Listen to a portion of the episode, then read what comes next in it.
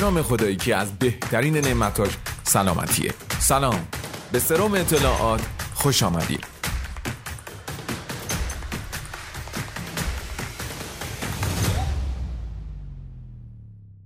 من سید ارفان مجیدی اینجام تا با توجه به سوالات شایع بیماران تو بیمارستان که به دلایل مختلف بی پاسخ میمونه و منبع مطمئنی در دسترسشون نیست پاسخ بدم. مطالب ارائه شده. بر اساس آخرین منابع پزشکی روز دنیاست که لینک اونها در توضیحات اپیزود در خدمت شما قرار خواهد گرفت. شان ذکر که گفته ها اویدنس بیس و شنیدن این پادکست برای دانشجویان پزشکی شبیه نوروپیون خواهد بود.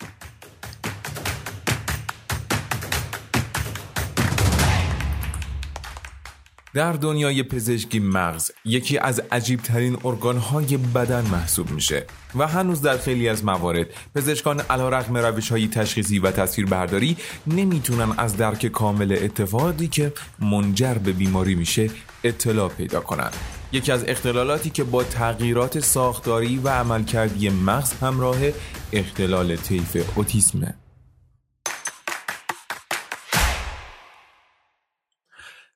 دوستانی که با من هم گروهی هستن می‌دونن علا رقم سختی های طب اطفال باز یکی از بخش مورد علاقه من اطفاله. صبرم تو این بخش خوبه ارتباطم با بچه ها خوبه. کلا بخش رو دوست دارم. حتما تو پزشکی نوشته این هفته تو کانال تلگرام می نویسم اولین بیمار اطفالم که تو بخش اعصاب اطفال بیمارستان امام حسین بود. چه مراحلی برای جلب اعتمادش طی کردم؟ از اینکه اول اردک اسباب بازیش رو معاینه کنم تا اینکه بهش جایزه بدم و غیره. در خصوص موضوع اپیزود و انگیزه هم باید بگم که بعضی تصاویر از اتفاقاتی که اطرافم میفته به هیچ وجه کمرنگ نمیشه. مثل روزی که قرار بود به یکی از مراکز توانبخشی اوتیسم اصفهان بریم. یادم قبل از رفتن آشنایی من در این سطح بود که اوتیسم یک اختلال عدم توجه که همراه عدم تمرکزه. ولی وقتی در مرکز قسمت های مختلف رو رفتیم واقعا جایی بود که ذهنم رو بیش از این تعریف کوتاه و بلکه ناقص درگیر کرد. فکر کنین کودکی روبرتون قرار داره که نمی‌تونه تمرکز کنه ببینه مربیش امروز چه صفحه رو بهش درس داده و هر عددی رو که در صفحه می‌بینه میگه تا جواب داده باشه. ولی همین کودک سه تا ساز به خوبی مینوازه. یا کودک پنج ساله ای که حتی با شما ارتباط چشمی برقرار نمی‌کنه ولی می‌تونه ویندوز کامپیوتر رو عوض کنه. همینجا بود که ذهن من به این اختلال معطوف شد. حالا قراره با توجه به این دو خاطره شخصی در مورد اوتیسم در خصوص خود این بیماری و ویژگی های صحبت کنیم. اوتیسم اختلالی عصب رشدیه که در سه سال اول زندگی کودک نمایان میشه. مهمترین علائم اون نقص در برقراری ارتباط و مشکل در تعاملات اجتماعی وجود الگوهای محدود و تکراری در رفتار علائق و فعالیت هاست نشانه های اختلال طیف اوتیسم عموما در سه سال اول زندگی قابل تشخیصه. اما اگر کودک در سطح کمتری بوده و به همسالان غیر اوتیسم خودش شبیه تر باشه این علائم ممکنه دیرتر شناسایی بشن.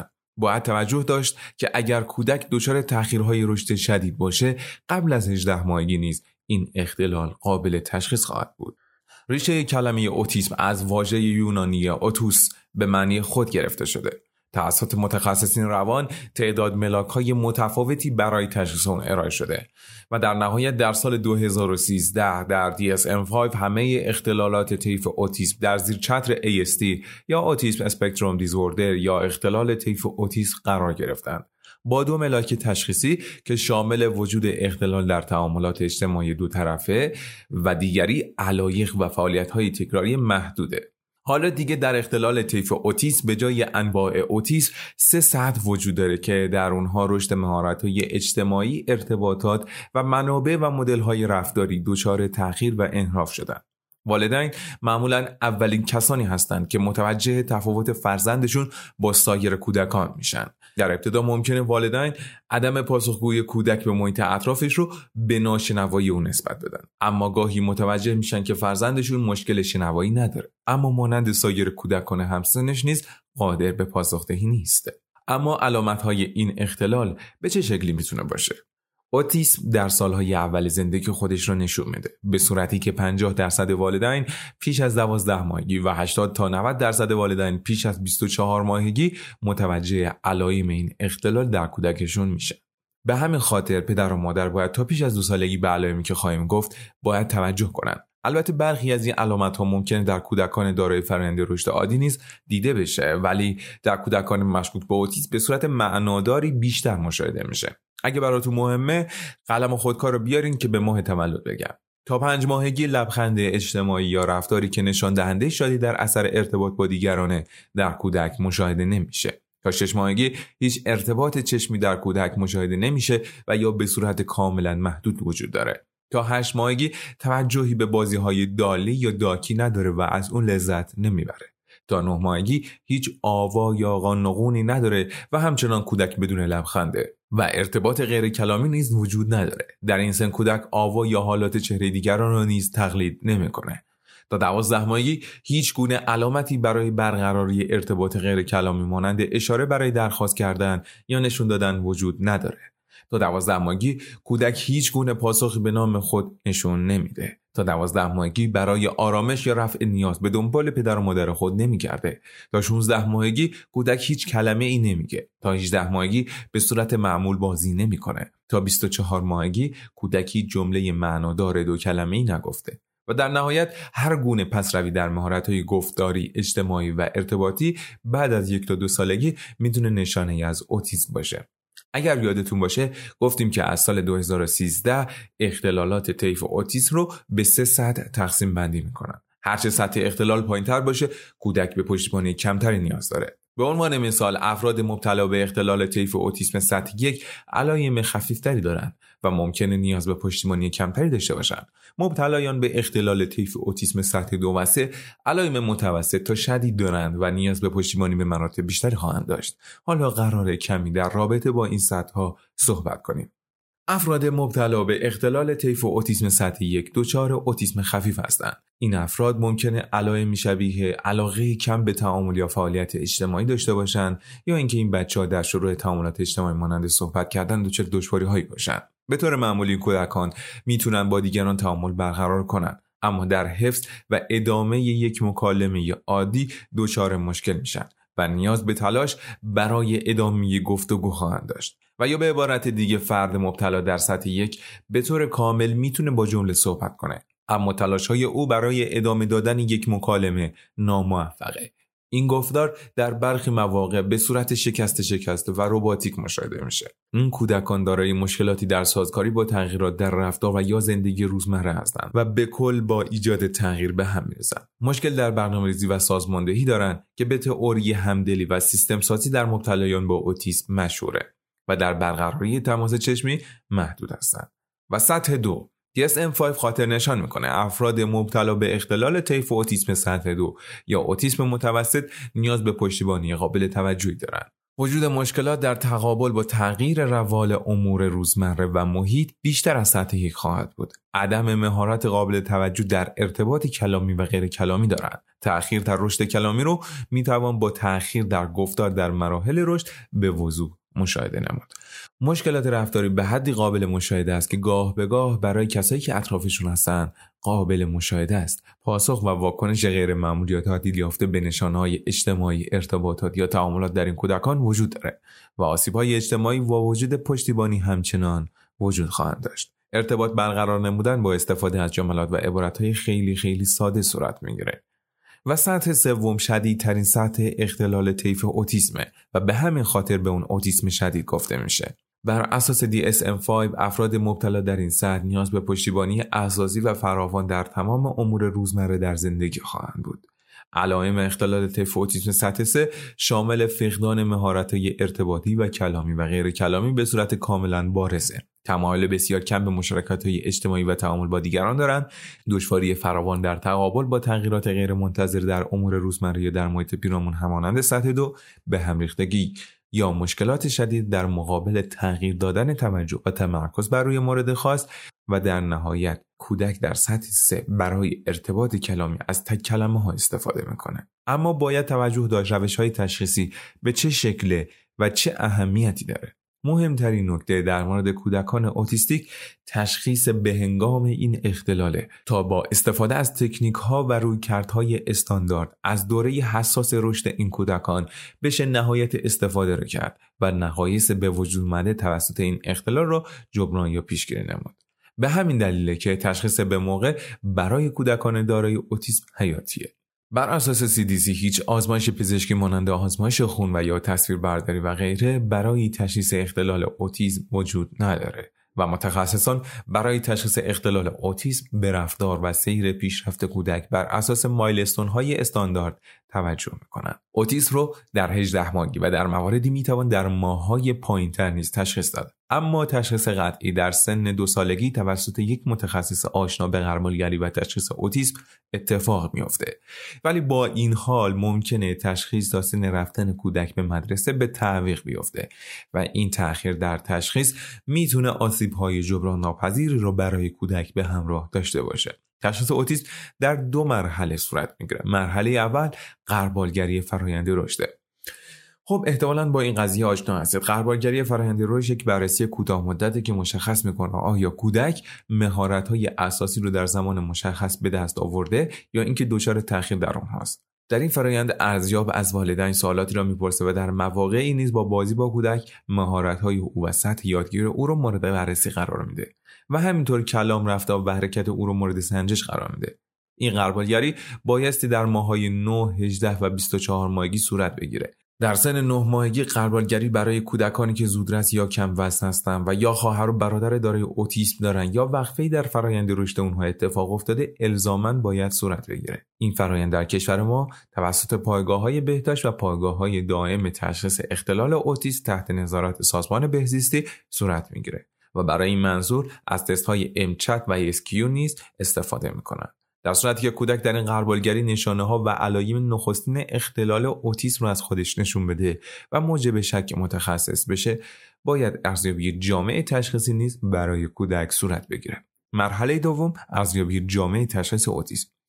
این بررسی شامل ارزیابی دقیق کودک و مصاحبه با والدینه. و می‌تونه شامل ارزیابی شنوایی، بینایی، حسی و حتی آزمایشات ژنتیک بشه. در این مرحله میشه از تست های استاندارد تشخیص اوتیسم مثل ADIR و ADOSG و گارس استفاده کرد. در حال حاضر تست گارس و ADIR در کشور ما تشخیص دقیق اوتیسم انجام می‌گیره.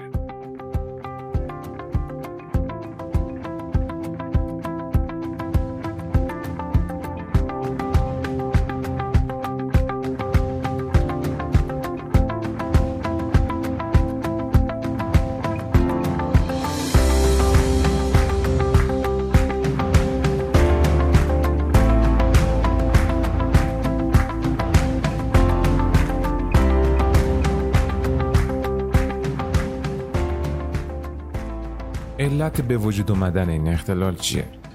قبلتر از این علت اوتیسم ژنتیک و نقایص اون معرفی می شد. ولی با روند رو به رشد شیوع اوتیسم و لزوم پیشگیری از این اختلال ضرورت شناخت علل اوتیسم بیشتر احساس شد تا کل نقایصی در ژنهای برخی افراد دارای اوتیسم مشخص شده و در کنار اون نیز بررسی میشه که چه چیزی می‌تونه منجر به این تغییرات و دگرگونی های ژنتیک بشه به دنبال این تحقیقات مشخص شده تاثیر آلاینده های زیست محیطی و تخریبی که در محیط زندگی انسان به وجود اومده نقش بسزایی در اون ایفا می‌کنه. حالا دیگه گفته میشه که در حدود 62 درصد علل زیست محیطی و ترکیب اون با عوامل ژنتیکی می‌تونه منجر به اوتیسم بشه. اما باز هم نمی‌تونیم با قطعیت عنوان کنیم که چه چیزی عامل اختلال اوتیسمه. عوامل خطر ایجاد اوتیسم چیه؟ زایمان زودرس. نوزادان زودرس متولد شده پیش از 26 هفته که خطر بیشتری برای ابتلا به اوتیسم دارند. و البته این نوزادان همراه با وزن کم به دنیا میان که این مورد نیز از موارد افزایش ریسک اوتیسمه. تاریخچه خانوادگی. خانواده هایی که دارای یک فرزند مبتلا به اوتیسم هستند بیشتر در معرض داشتن فرزند دیگری با این اختلالند همچنین وجود برخی اختلالات مانند اسکیزوفرنی و اختلال اوتیسم در والدین نیز می‌تونه منجر به افزایش ریسک بشه. کودکانی که دارای شرایط پزشکی خاص هستند بیشتر احتمال داره در معرض اوتیسم قرار بگیرند برای مثال سندروم ایکس شکننده اختلال ارثی که باعث اختلالات ذهن میشه. اسکلروز توبروس شرایطی که منجر به تومورهای خوشخیم در سیستم مغزی عصبی میشه. سندروم رت بیماری ژنتیکی مختص دخترها که باعث رشد کند مغز میشه و ناتوانی ذهنی از جمله مواردیه که ریسک اوتیسم را افزایش میده. سن والدین. مشخص شده که بین سن بالای والدین بالای 35 سال و یا سن پایین مادران زیر 20 سال و افزایش اختلال اوتیسم ارتباط وجود داره. شرایط بارداری. اگر فاصله بین بارداری ها کوتاه باشه می‌تونه شرایط رحم مادر برای بارداری و پذیرایی مناسب از جنین رو به خطر انداخته و ریسک اوتیسم را افزایش بده. همچنین تغذیه مادر نیز می‌تونه یک فاکتور مهم برای این ریسک باشه. هرچه تغذیه مادر نامناسب تر و آری از غذاهای طبیعی و ارگانیک باشه می‌تونه خطر رو بیشتر و بیشتر بکنه. چه روش های درمانی مورد استفاده است؟ روش های درمانی اوتیسم اکثرا مبتنی بر رفتار درمانی و به شیوه های مختلف نظیر بازی درمانی، گفتار درمانی، هنر درمانی و غیر است. و با توجه به حضور در درمانگاه اعصاب اطفال به شخص ندیدم داروی خاصی برای این کودکان تجویز بشه مگر اینکه یک رفتار خاص مثل خشونت زیاد را علامت درمانی کنند. با توجه به عدم شناخت روش های درمانی و اثرگذاریشون تنها به ذکر این روش ها و توضیح مختصری از هر کدوم بسنده می‌کنم. اگر سوالی در این رابطه داشتید از طریق راه های ارتباطی حتما به دستم برسونین تا با اساتید مطرح کنم و جوابش رو براتون بفرستم. روش درمانی ABA Applied Behavior Analysis یکی از شناخته شده ترین گزینه های رفتار درمانی رویکرد درمانی ABA که در همه جای دنیا به خانواده ها پیشنهاد میشه در این رویکرد بایستی به صورت استاندارد حداقل روزانه 4 ساعت و 25 ساعت در هفته برای کودکان دارای اوتیسم به صورت انفرادی اجرا بشه. اجرای این رویکرد نیازمند یک رفتار تحلیلگر ماهره که با شناخت کامل از کودک دارای اوتیسم اهداف درمانی رو برای او تنظیم کنه. این فرایند برای کودکان و خانواده هاشون نتایج حیرت انگیزی به همراه داشته. رویکرد تیچ. رویکرد ساختمنده که تقریبا در 500 مرکز در آمریکا مورد استفاده قرار می‌گیره. این رویکرد از شناخته شده ترین رویکردهای درمانی اوتیسمه که می‌تونیم از اون برای بهبود زندگی کودک دارای اوتیسم بهره بگیریم. این روش می‌تونه اون چیزی که تحت عنوان خود انگیختگی و استقلاله رو برای کودک دارای اوتیسم در آینده مهیا کنه. این روش استوار بر محیط فیزیکی مشخص، کنترل محرک ها و فرایند انجام کار از ابتدا تا انتها است و بیشتر تکیه بر آموزش غیر کلامی و هدایت بسری داره. گفتار درمانی این درمان از پیشنهاد شده ترین روش های مداخلاتی برای کودکان دارای اوتیسمه که در کشور ما نیز به وفور در دسترس خانواده ها قرار داره. و اگر یک متخصص خوب گفتار درمان بتونه با کودک شما کار کنه می‌تونه در کنار رفتار درمانی کمک شایانی به بهبودی کودک شما داشته باشه. این روش می‌تونه به کودک دارای اوتیسم کمک کنه تا ارتباط کلامی و غیر کلامی و ارتباط اجتماعی خودش را بهبود ببخشه تا به روش های مفیدتر و کاربردی تری در برقراری ارتباط دست پیدا کنه. کار درمانی کار درمانی به فرد دارای اوتیسم کمک می‌کنه تا مهارت های شناختی جسمی اجتماعی و حرکتیش رو ارتقا بده. هدف این روش بهبود مهارت زندگی که به فرد امکان زندگی مستقر رو میده. روش درمان پاسخ محور. روش PRT یا درمان پاسخ محور درمانی رفتاری و بر اساس اصول رویکرد ABA و بر پایه بازیه از اهدافی که این رویکرد دنبال می‌کنه رشد مهارت‌های ارتباط اجتماعی و زبانی افزایش رفتارهای مثبت اجتماعی و کاهش رفتارهای چالش برانگیزه در این روش رفتاری هدف تلقی میشه که در بهبود سایر رفتارها نقش داره. در پیارتی کودک وادار به اطاعت از مربی یا معلم نیست و او آزادی عمل کامل داره. به همین خاطره که پیارتی رو روش کودک محور می‌دونن. به این معنی که کودک شروع کننده رفتاره و مربی در طول کار به رفتار کودک آیتم هایی رو اضافه می‌کنه. در این روش پاسخ کودک محوری برای آموزش دیگه که موجب یادگیری طیف وسیع از رفتار میشه. Floortime. Floortime به کودکان دارای اوتیسم کمک می‌کنه تا ارتباط عاطفی و مهارت های ارتباطی خودشون رو گسترش بدن. Floortime یک بازی درمانی ساختارمنده که هم توسط متخصصین و هم والدین دوره دیده قابل اجراه. برخلاف روش های رفتاری Floortime برای کمک به کودک دارای اوتیسم در برقراری ارتباط عاطفی متمرکزه. Floortime برای ما شرایط رو مهیا می‌کنه تا ضمن داشتن تفریح و شادی پیوند بهتری نیز با کودک دارای اوتیسم برقرار کنیم. این روش در آموزش رفتار مناسب به کودکان به جای پاداش و تقویت کننده از ارتباط عاطفی استفاده می‌کنه. درمان رفتار کلامی. رفتار کلامی ارتباط و گفتار و زبان را به کودکان دارای اوتیسم آموزش میده. این روی کرد مبتنی بر اصول ABA و نظریه رفتارگرانه BF اسکینره این روش فرد دارای اوتیسم را ترغیب می‌کنه که با ارتباط واژه ها به اهداف زبان را یاد بگیره. کودک یاد می‌گیره که کلمه می‌تونه به اونها کمک کنه تا اشیا یا اهداف دلخواه خودش رو به دست بیاره. مداخله رشد ارتباط. این مداخله درمانی خانواده محوره که تمرکز اون بر ایجاد مهارت های اجتماعی و عاطفیه. در اکثر برنامه های آی والدین به عنوان درمانگر اصلی آموزش داده میشن.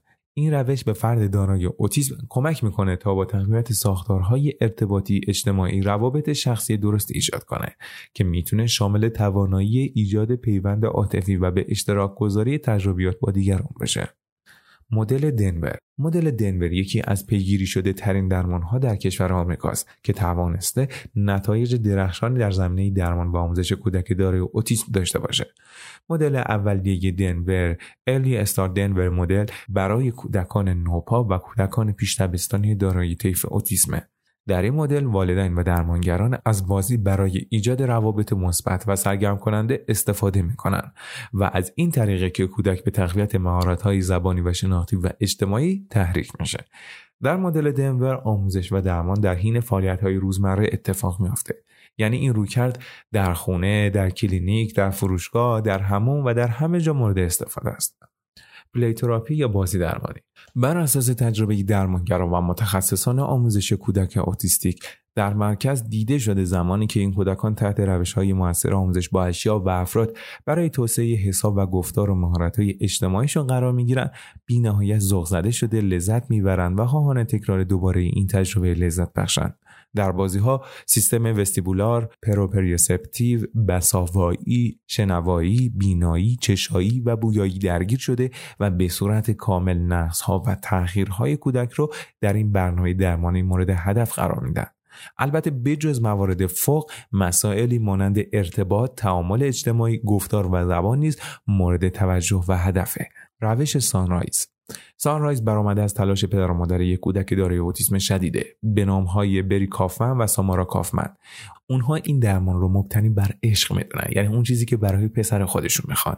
Son-Rise مبتنی بر این ایده ساده است که کودک دارای اوتیسم خود راه رو به ما نشون میده. و سپس این ما خواهیم بود که راه رو می‌تونیم برای اونها روشن و همراه کنیم. این به این معنیه که به جای تلاش برای مجبور کردن کودک دارای اوتیسم برای مطابقت با دنیایی که هنوز اون رو درک نکرده ابتدا با پیوستن به دنیای اونها گام نخست را در دنیای اونها برداریم و به جای تمرکز بر تغییر رفتار بر روی ایجاد رابطه تمرکز کنیم.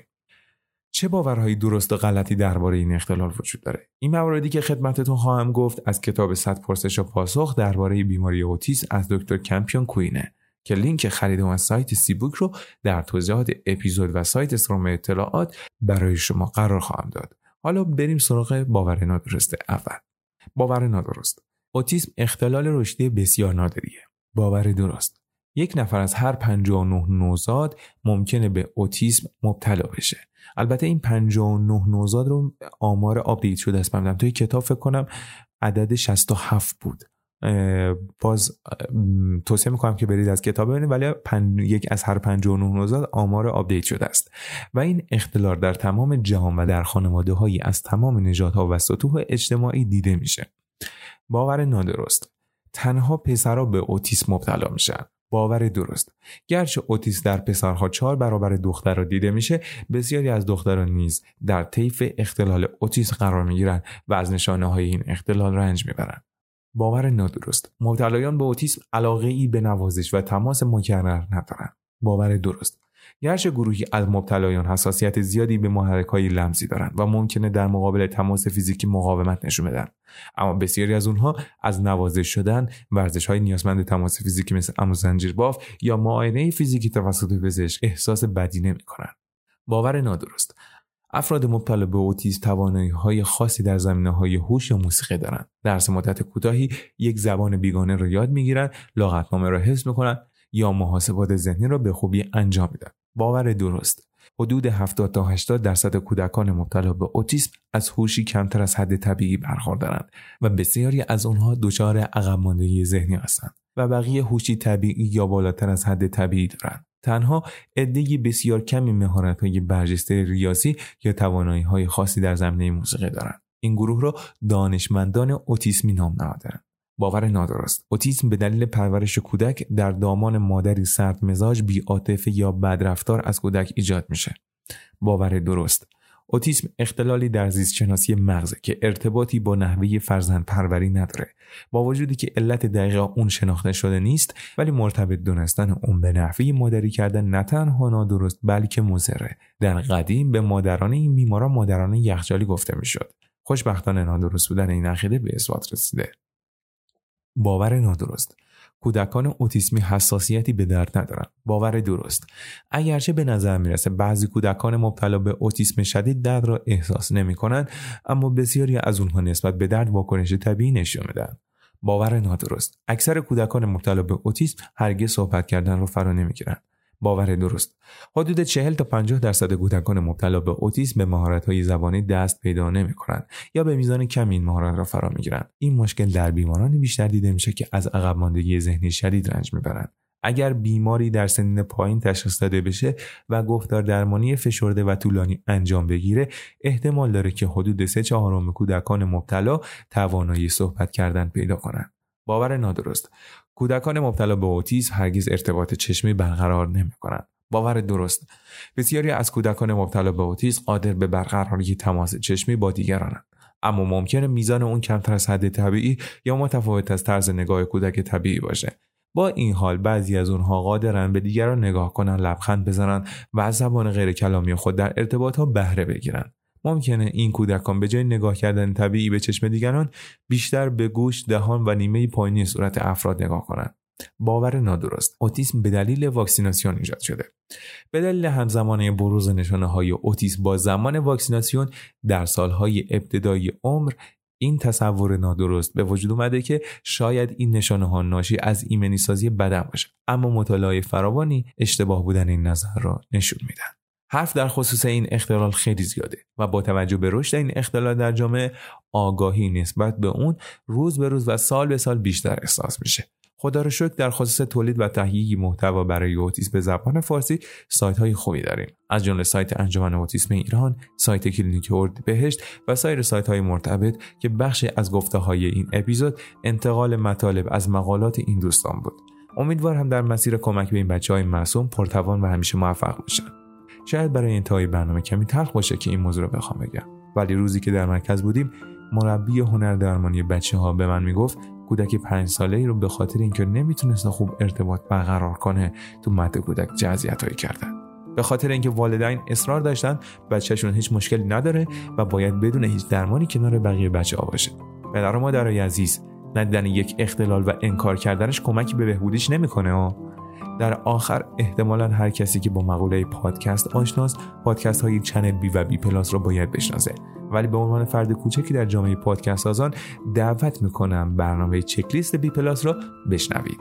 برای شاد بودن باید سالم بود.